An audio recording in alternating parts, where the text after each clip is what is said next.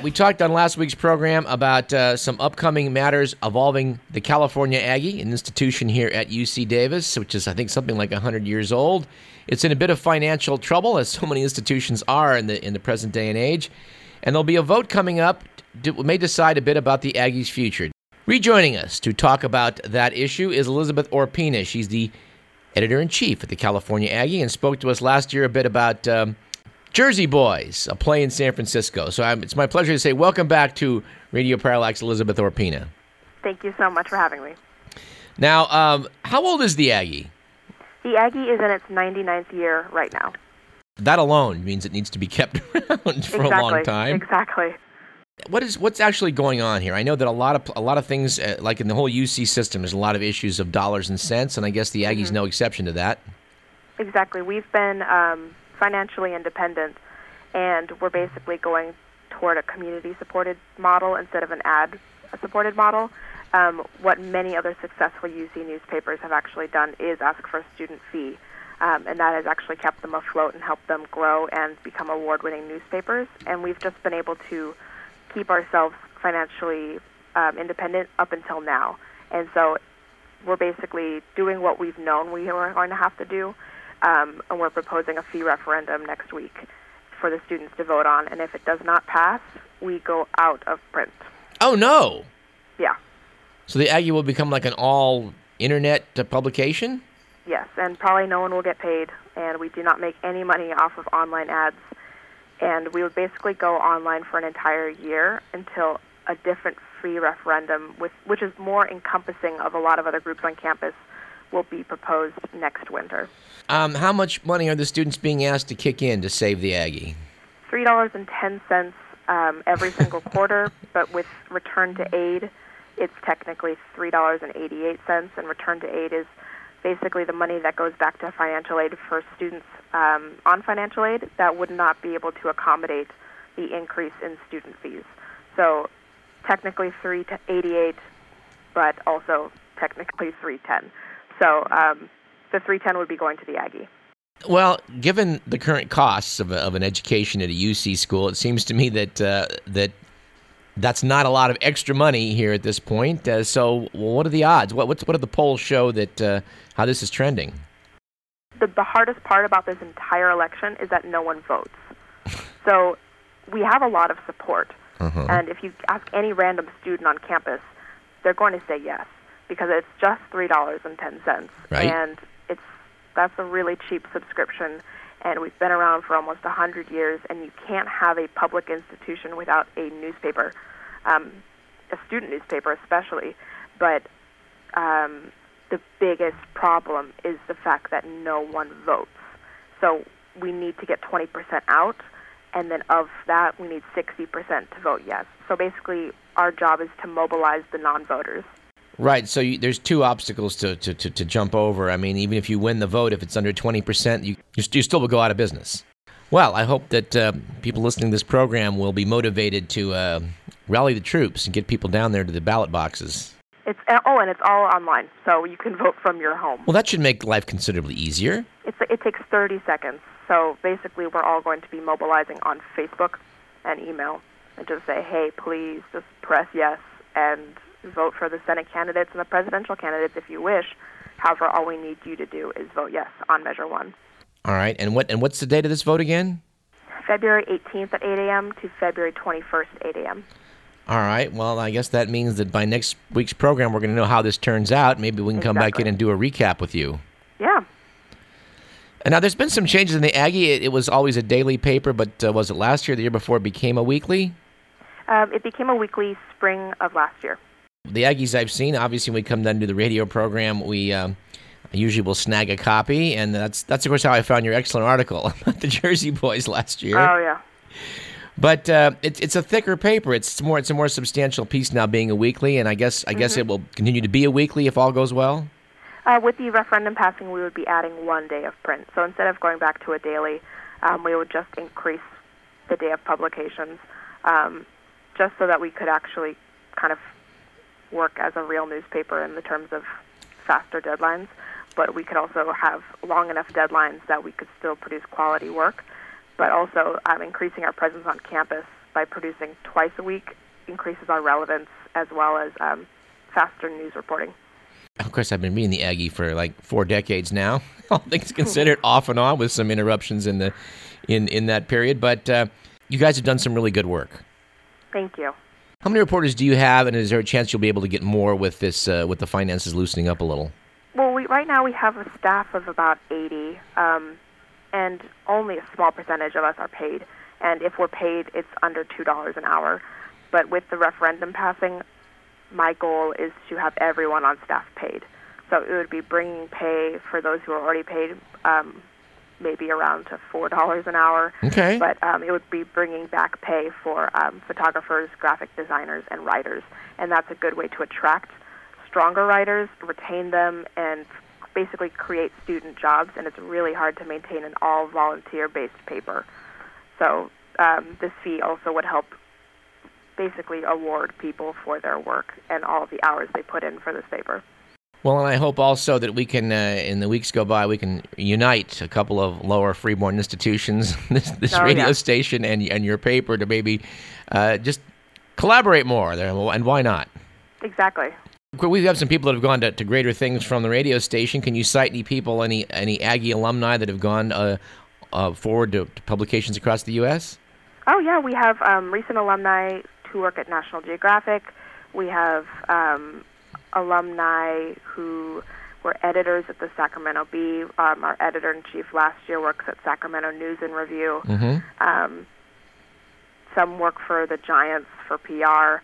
We have a lot of really strong alumni who have gone some really great places. So it, we have a lot of alumni support as well, but it's just really hard to kind of convey the need for alumni help as well at this exact point because we don't have an alumni association. And that's something I've been trying to work on, but with this referendum, I've gotten a little distracted, but that would be my goal for next quarter.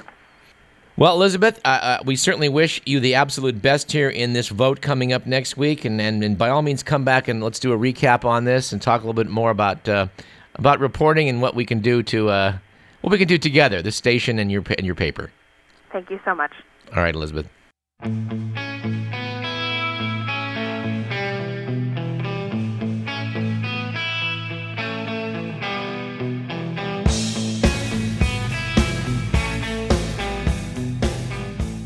All right, let's talk about some other stuff. Let's talk about Barack Obama, our good for nothing president. Although we will grant he's a lot better than what came before him, he just seems to sleep at the switch sometimes, doesn't he? In a piece in the San Francisco Chronicle, February 10th, by Bob Egelko, it was noted that Obama is resisting using his power to ease pot laws. Quote from this piece, when it comes to the regulation of marijuana, President Obama has had a hard time squaring his words with his actions.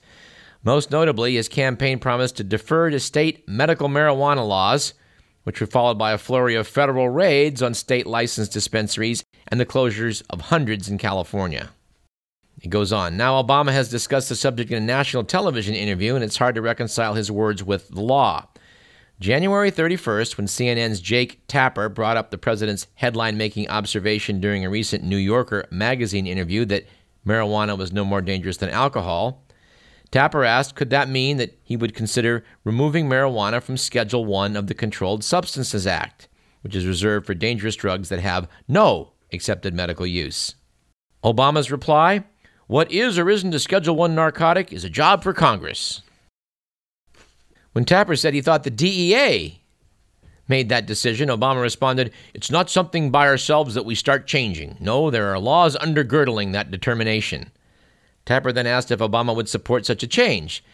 The president changed the subject, saying marijuana, like alcohol, was subject to abuse and that its users face long sentences that sometimes have racial disparities.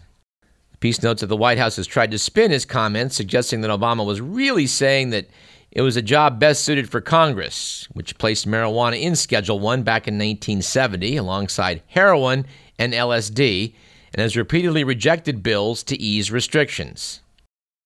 But they note the straightforward meaning of his words was that he and his administration have no authority to reschedule the drug, quote, by ourselves, unquote. But notes reporter Bob Egelko, that's not the law. They quote Marsha Cohen, UC Berkeley Hastings law professor and co author of Pharmacy Law for California, is saying you can add to the schedules by regulation. The DEA could do it. Most changes are made by the DEA. Piece notes that even DEA agent and spokesman Joseph Moses, who insisted that his agency's primary role in such proceedings were law enforcement and security, acknowledged that the executive branch, and not just Congress, has the power to reschedule a drug. The piece quotes San Francisco attorney Joseph Elford as saying, If the president wanted rescheduling, I don't think he'd have a hard time persuading the DEA to do so. Adding, he could do it if he wanted to, and he's choosing not to. Notes the piece moving marijuana to Schedule 2 would allow doctors to legally prescribe it. Other Schedule 2 drugs include morphine, Ritalin, methamphetamine, and cocaine. And yes, marijuana is considered more dangerous and thus should be more restricted than morphine, Ritalin, methamphetamine, and cocaine. Man, I don't know what the president's been smoking. But uh, this sure seems like the same old, same old. All right, we put off talking about the uh, arena fiasco taking place in our state capital. We avoided that on last week's show, but we should mention a little bit about it today, I think. There are several new turns in this vast soap opera. One is that Sacramento Superior Court Judge Michael Kenny got disqualified last week from hearing the lawsuit filed by arena subsidy opponents. The reason? Kenny signed a petition supporting their initiative. I guess he couldn't possibly render a fair judgment on whether the um, the city people had properly or improperly tossed the ballots out, could he? But uh, lawyers for the city demanded Kenny's disqualification before a preliminary hearing in the case was about to begin. The case got reassigned to Judge Timothy Frawley, and at a preliminary hearing, he set a February 21st hearing date at which he'd be expected to rule on the lawsuit in which subsidy opponents are demanding a public vote on this issue. Frawley also ruled that the 4000, the political action committee chaired by Mayor Kevin Johnson and bankrolled by the Kings, can intervene in the lawsuit. I like this part. The 4000 is intervening because any delay in arena construction would, quote, harm the legal and property rights of the Kings, unquote. well, we can't have that. And for that matter, we really can't have an election on this because, you know, the voters may decide they don't want public funds being used to support this effort. And since when should the public have a say in how their funds are spent? Come on. And as this potential monstrosity is uh, itching its way down the road, some people are waking up in Sacramento. Some old SAC business leaders are warning the mayor and city officials that the proposed downtown arena could make it harder for people to get into this historic district and could force businesses to close. Duh.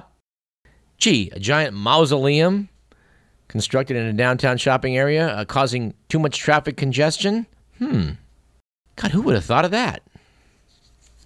In another Sacramento legal news, it turns out that retired Air Force Brigadier General Chuck Yeager got pulled into a Sacramento court to defend himself in a lawsuit uh, evidently put forth by the Sacramento Homeowners Association that claims that uh, the general and his wife owes it about $28,000. Noted the plaintiffs, the lawsuit is essentially about homeowners getting something for nothing. Now, we don't pretend to be experts on homeowners associations here on this program, but we have offered the opinion in the past, and I think would reiterate it today, that people in America that, that run homeowners associations are the same sorts of people who, had they lived in, say, East Germany, would have belonged to the Stasi. That was the East German spy agency Of course, when General Yeager made an appearance in court, uh, the Bee sent Andy Furillo down to talk to him. And as would be expected, Mr. Furillo found General Yeager's stories a lot more interesting than the court proceedings.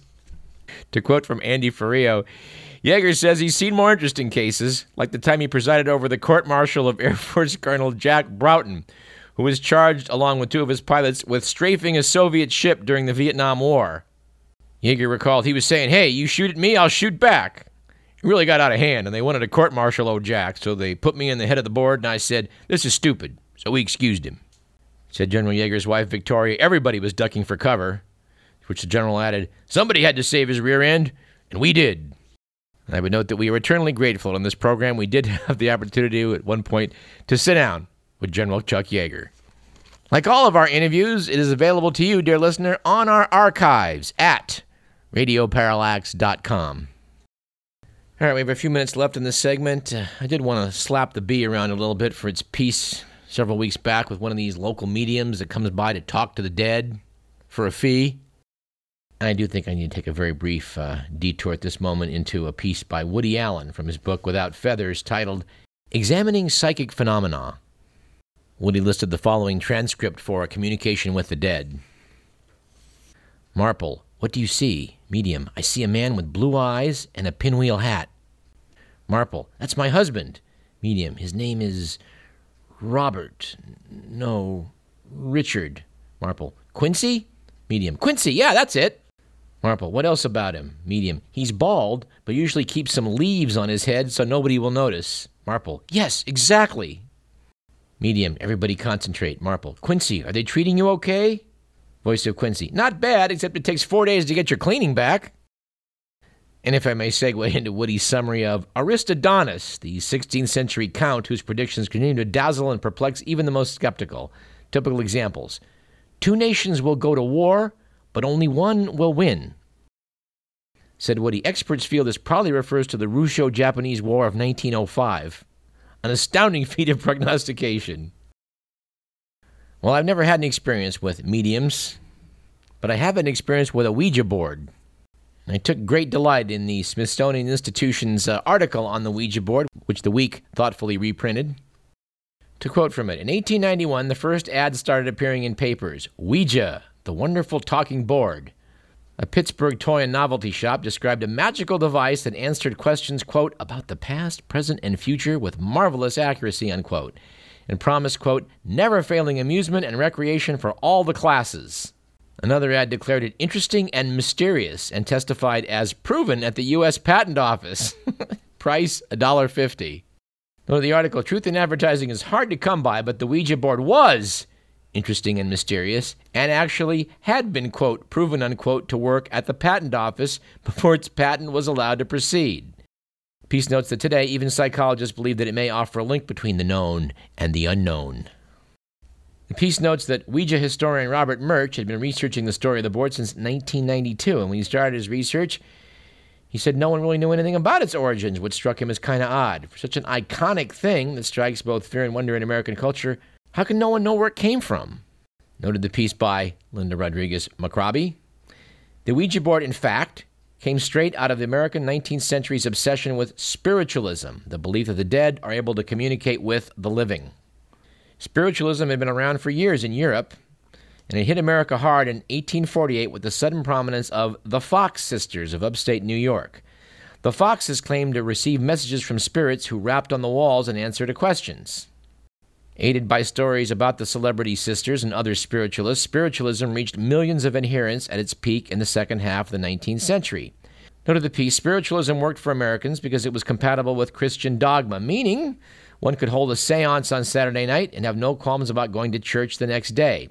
It was an acceptable, even wholesome activity to contact spirits at seances through automatic writing or table turning parties, in which participants would place their hands on a small table and watch it begin to shake and rattle while they all declared they weren't moving it. So, in this milieu comes the Kennard Novelty Company, the first producers of the Ouija board. It appears they were less interested in spiritualism than in opening up Americans' wallets. In fact, the guys that came together on this, Charles Kennard of Baltimore, and Elijah Bond, an attorney, along with a Colonel at Washington Bowie, a surveyor, started the Kennard Novelty Company to exclusively make and market these new talking boards. None of these men were spiritualists, but they were all keen businessmen and they'd identified a niche product. But it's noted they didn't have the Ouija board yet. The Kennard talking board lacked a name. Contrary to popular belief, Ouija is not a combination of the French for see, we, and the German ja. Murch says, based on his research, it was Bond's sister in law, Helen Peters, who was, Bond said, a strong medium, who supplied the now instantly recognizable handle. Sitting around the board, they asked the board what they should call it. the name Ouija came through. And when they asked what it meant, the board replied, Good luck. Now, the makers of this board were keen to get, the, get a patent for their product, and knowing that if they couldn't prove that the board worked, they wouldn't get one. So apparently, Bond brought in the indispensable Helen Peters, the medium, and went into the patent office in Washington, D.C. when they filled out the application. There, the chief patent officer demanded a demonstration. If the board could accurately spell out his name, which is supposed to be unknown to both Bond and Peters, he'd allow the patent application to proceed. They all sat down, communed with the spirits, and the planchette faithfully spelled out the patent officer's name. It was noted that whether it was mystical spirits or the fact that Bond, as a patent attorney, may well have just known the man's name, well, that remains unclear. But it was reported on February 10, 1891, a white faced and visibly shaken patent officer awarded Bond a patent for his new toy or game. The piece concludes by asking Well, we all know the Ouija board does work, but how does it work? Scientists say the Ouija board is not powered by spirits or demons. They're powered by us, of course. Even when we protest that we're not moving the board, we are. The Ouija boards work on a principle known to those studying the mind for more than 160 years as the ideomotor effect. Back in 1852, physician and physiologist William Benjamin Carpenter published a report on automatic muscular movements that take place without the conscious will or volition of the individual. Almost immediately, other researchers saw applications of the ideomotor effect in the popular spiritual pastimes. In 1853, Physicist Michael Faraday, intrigued by table turning, conducted a series of experiments that proved to him, although not to most spiritualists, that the table's motions were due to the ideomotor actions of the participants. And of course, this reminds me back of the time in junior high when we broke out the Ouija board before my folks were going off to bet on the horses to see if we could spiritually divine the winners of the next day's race. And I'm sad to report that the Ouija Oracle failed us across the board. In fact, as I recall, most of the horses we picked were scratched the next day.